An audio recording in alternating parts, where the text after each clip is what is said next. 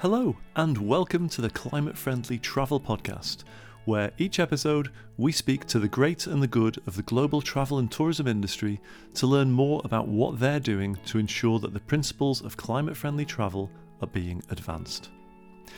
I'm Jed Brown, your host for this week's episode, and today I'm delighted to be joined by Lucy Brialey, who's the founder and director of the Sustainable Spa Association. This global network of leading spas, spa and wellness suppliers, and sustainability leaders is dedicated to making positive change within the spa industry through education, support, and accreditation.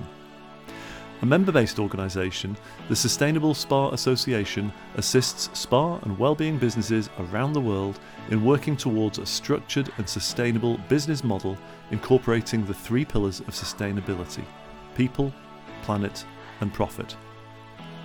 I caught up with Lucy to learn more and to find out about the most significant challenges facing the organisation today. Enjoy.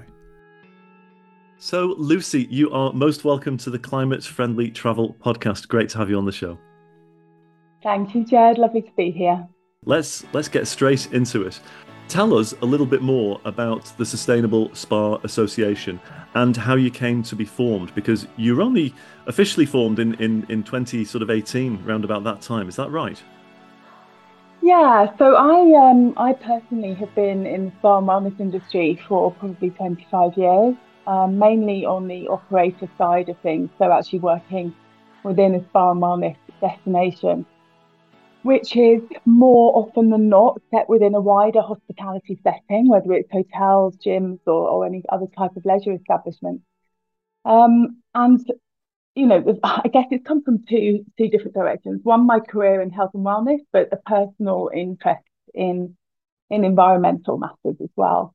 So really, for me, it's an incredible opportunity to bring together two subjects which I am so passionate about and and see the correlation between the two. Um, it was born from really a desire to uncover the reality that without planetary wellness, we can't really have health and wellness um, as individuals.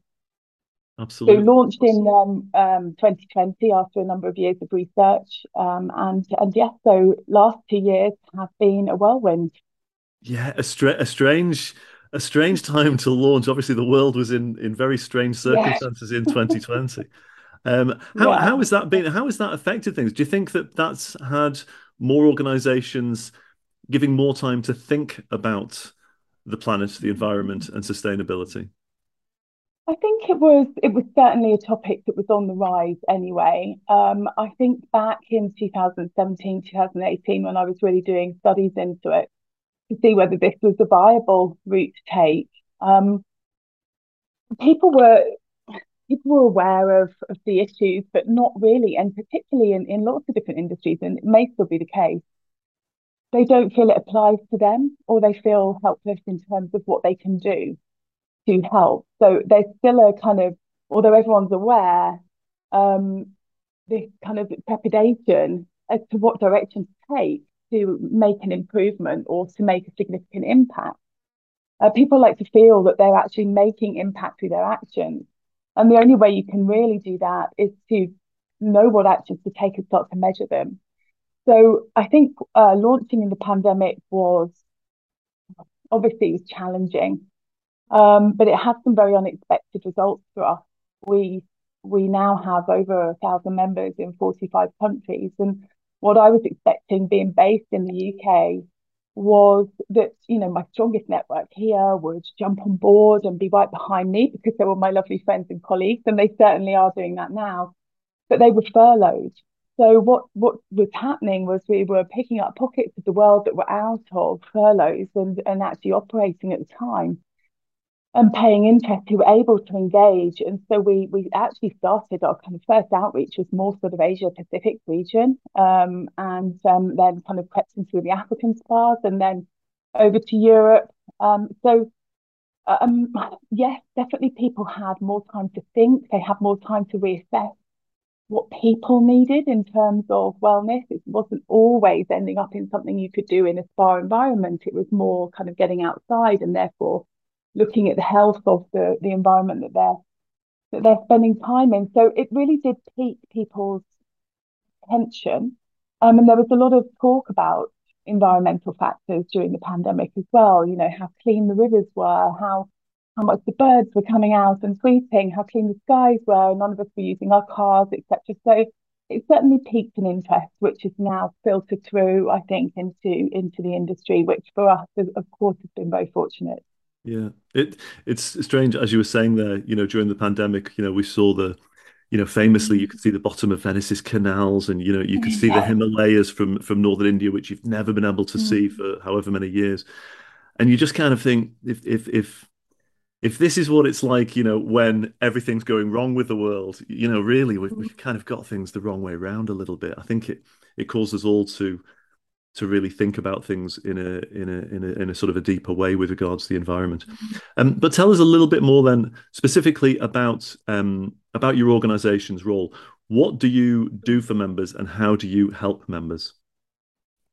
Well, even over the last couple of years, it's um, the fundamental proposition hasn't changed, but we've we've added a lot more to it. So we initially launched with an accreditation that would measure and manage and guide bar operators to make conscious decisions um, to every single area of their business, whether it's water, waste, energy, procurement, cleaning, food and beverage offering, service offering um, and really sort of have a look into the environmental factors, but also kind of social and economic factors of sustainability as well.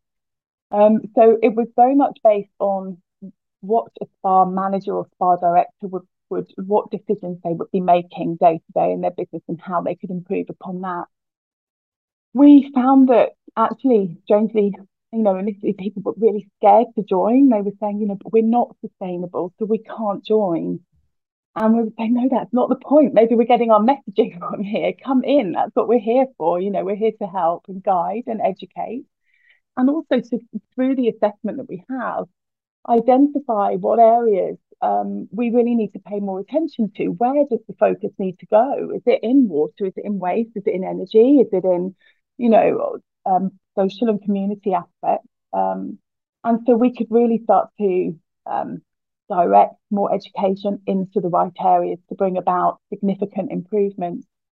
Um, so we we managed to kind of shift that message, make it more welcoming for people to come in. But around that, we needed a lot more education and also ways in which to kind of capture people's attention to come into the association. So we started some campaigns. Um, we have a plastic free spa because that's a big topic for everybody. Um, um, a waste not challenge, which is looking at a circular economy model. Um, and then we work with the UN um, Secretariat for Climate Change or Climate Action, um, Biodiversity and Water Stewardship. Mm. And what we found those campaigns do is they're a continuous stream of education, um, but also they're kind of like little doors that people will knock on and come in because they're interested in that particular subject.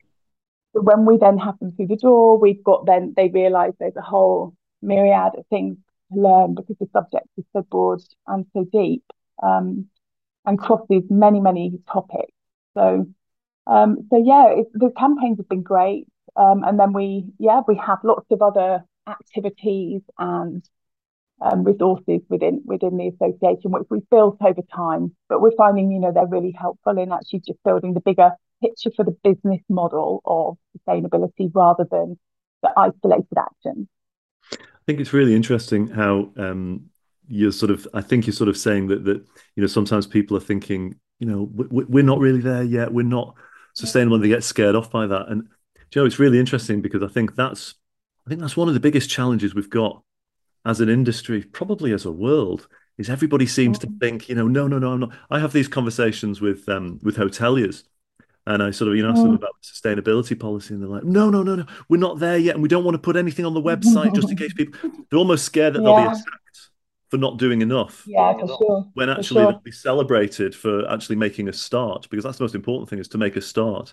Um, yeah. and, and therefore, I think it's wonderful, you know, that that you're that you're so welcoming in that way because you're you're there as a guiding hand, really, for spa mm. and wellness facilities around the world to try and help them embark on this journey, right? Yeah, Yeah, um, completely. And um, you know, it is overwhelming. Um, or it can be overwhelming. You know, it's it's not like I said about isolated actions all the time, although we wouldn't discourage that. We we certainly, you know, that that is, you know, if it's your plate, if it's the starting point, then great. And we, we can just guide you step by step from there because it's it's kind of no longer a fringe idea um, for, you know, wealthy or benevolent leaders to to, in, to implement it's actually, you know, a really, really solid and consistent business model that can really underpin success of a business.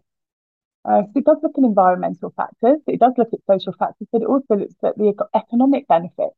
Uh, and I think there's a misconception that um, going down the path of sustainability is going to cost your business a fortune.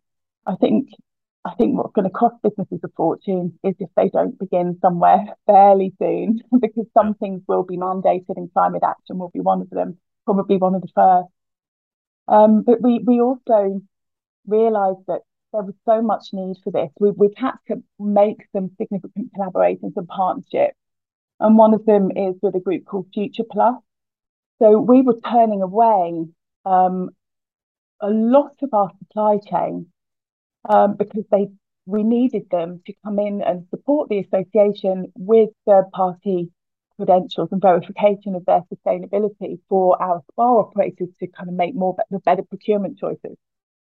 Um, and we but we couldn't help them because that's another that's such a big subject when you're looking at all the manufacturing types and distribution routes and we were mainly focusing on the on the spa operator.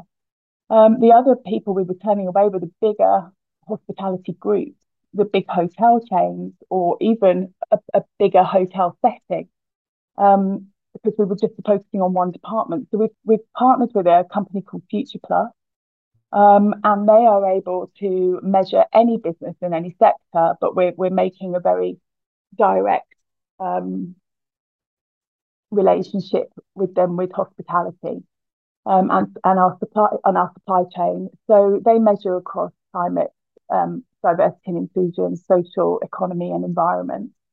And they now tend to do the, the kind of overarching factors and KPIs that our accreditation then feeds up into with the more granular decisions. So, and they, they're great. They've got an incredible consultancy team behind them. They're so helpful and, you know, they really, really help you reach ambitions to improve. And we've learned a lot from them as well. And they've been a great guiding light for many of our hospitality clients now. Wonderful.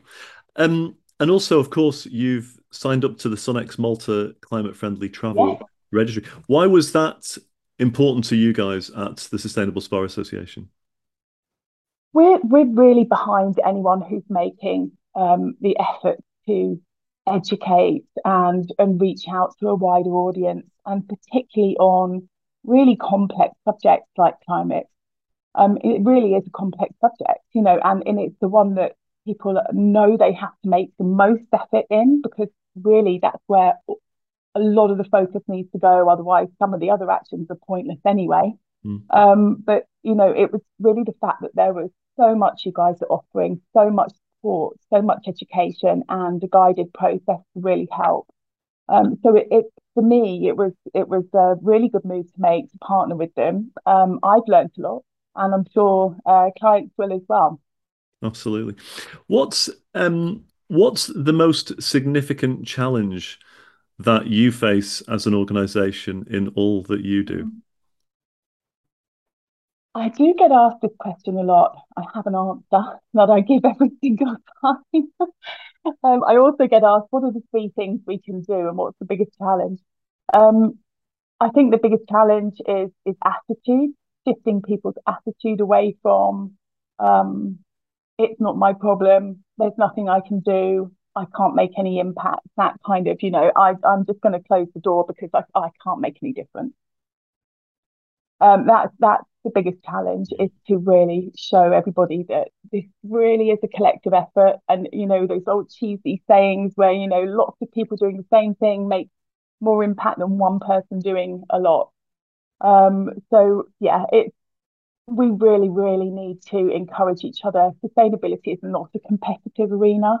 It's like you said right at the beginning, you know, it's so welcoming. It's one of those subjects that when you come in, everyone's like, yes, there's another person on board. Come on, let's go. Let's do this together. If you don't know something, we'll teach you. Come along. And so it's really an incredible group of people. It's really progressive. It's just, you know, we come out of a commercial mindset then and everybody is one moving together to the same destination. It's it's a nice nice place to be. I love that. I love that. It's um, it makes me think that you know in um in aviation, all of the all of the major airlines, the the CEOs mm. always say that they um they compete vociferously, and they really do. I mean, you know, mm. we, we always know that we've all heard of the the BA and Virgin, you know, the dirty tricks campaign of it. I mean, they compete vociferously in aviation. But the one yeah. thing that they always say, they always come together on, um, is safety. Do you feel that that's the same? Certainly in the hospitality and wellness industry, do you feel that that's almost like the same thing? You know, we all compete when when we need to compete, we'll compete pretty mm. hard. But when it comes to sustainability in the environment, that's one thing that we're all on the same page and we'll all support each other together. Do you think that's fair? Yeah, I, I would I think that's fair to say that. Um, and you know, we we also bring in um, kind of aspects of the United Nations Sustainable Development Goals, and one of those is partnerships for the goals. And some people say, you know, oh, that you know that one's you know not the most important, but actually it is collaboration. Um, is what's really making some big change. There's been some incredible collaborations in the hospitality space and the travel space um, that you would never expect, but they're working because it's, it's lots of you know, incredible brains working on a solution together. So the competitiveness drops. So I think you're right in in in, in saying that. You know, it's um it's something that's a supportive arena rather than than competitive. But you know, they still keep their cards um close to their chest when it comes to what they're actually doing in service offering. But yeah, with this they they move forward together. Yeah. And then in, in terms of, you know, obviously you're a, you're, you know, you, you mentioned at the outset, you're a, you're a truly global organization and you've seen um, mm. incredible growth. You know, you, are saying you're in how many countries now? You've got members in 45. 45. It's incredible. Yeah. What are, are there any areas of the world which are in in on as far as spa and wellness is concerned? Are you would mm. say ahead of the curve or behind the curve? I know we don't want to call people out for being behind the curve, and that's not a negative thing. I mean that from an encouragement point of view. But what what how how do you sort of see it playing out globally? Depends really on what aspect you mean. Um, I do a lot of work with the leaders of the, you know, various different global and wellness associations. We're doing a piece of research we've been working on for a while, um, where we get together quarterly and we discuss the most pressing sustainability needs in those regions. And um, it's interesting because it's hard, it's hard for me to answer your question directly because um, it depends in which pillar of sustainability you you're talking about. So whether it's people, planet, or or the profit side, the economy side. And we tend to, um, you know, in the Western world, if you say sustainability, it's, it's definitely environmental things that the mind jumps to initially for people. Um, but Africa, Asia Pacific uh, regions, say, you know, the, it's economy and social issues, education, human rights, and um, you know their working conditions, for example. So it's hard to say. Some regions are ahead of the game in some aspects and behind in others. And, and I think what we're trying to bring about by doing this this set of research and reporting is to identify where these pockets of needs are, who's doing it well, and how they can um, give education support and guidance to those who aren't, whether it's environmentally, socially, or economically. Definitely. And um, my next question is um, you sort of I think you kind of alluded to it before that you you get asked this um, a little bit, but you know what if we if we've got listeners out there that are from um, hotels or spa or wellness facilities, um, and they want to understand what what the what the next steps should should be for them, what pieces of advice would you give to anybody out there listening?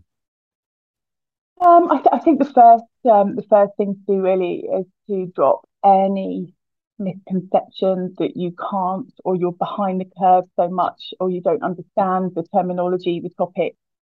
Um, so drop the misconception that you can't come in at any level you can.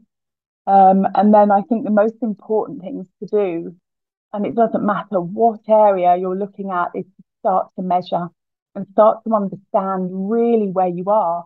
I think some of our members have been surprised actually that they are doing things really well. It's just they didn't know they were. They didn't know it was part of sustainability and they didn't know how to measure it. So actually a lot of it's been very encouraging. And then the bits that they need help and guidance on, we can also start to set measurements and KPIs. So when you when you set the intention, you start to measure, you set future ambitions as to where you where you want to be personally or as a business, then you've got something to work towards. And if you haven't reached it, you can identify why, but you know, at least you're going towards the goal. Um, and then, you know, the, the, the, step after that would be to really share with everybody what uh, what you've achieved and yeah. how, and congratulate everybody who took part, um, and mention the collaborations that you made along the way too. Um, and it, that just encourages more people in. I love that. I love that. Um, I think that's a great note to end on. Lucy, um, want to thank you so much for your time. For anybody out there who wants to learn a little bit more about the Sustainable Spa Association, they can, of course, visit you on sustainablespas.org. That's right, isn't it? That's right. Yes, Absolutely. Thank you so much, Jed. Oh, it's been it's been wonderful. Really enjoyed it, and um, look forward to seeing you again soon. Thank you. Have a great day. So there you have it. Huge thanks again to Lucy for sharing her insights with us today. And if you'd like to find out more about the Sustainable Spa Association and how you can get involved, then please do visit sustainablespas.org. And if you'd like to learn more about how you can get involved in climate friendly travel and indeed become an ambassador by signing up to join the SunX programme, then please visit climatefriendly.travel or email us at info at thesunprogramme.com but that's our show for this week. Thanks so much for your company, and remember when it comes to climate friendly travel, every small step forward is a giant stride when we all step together.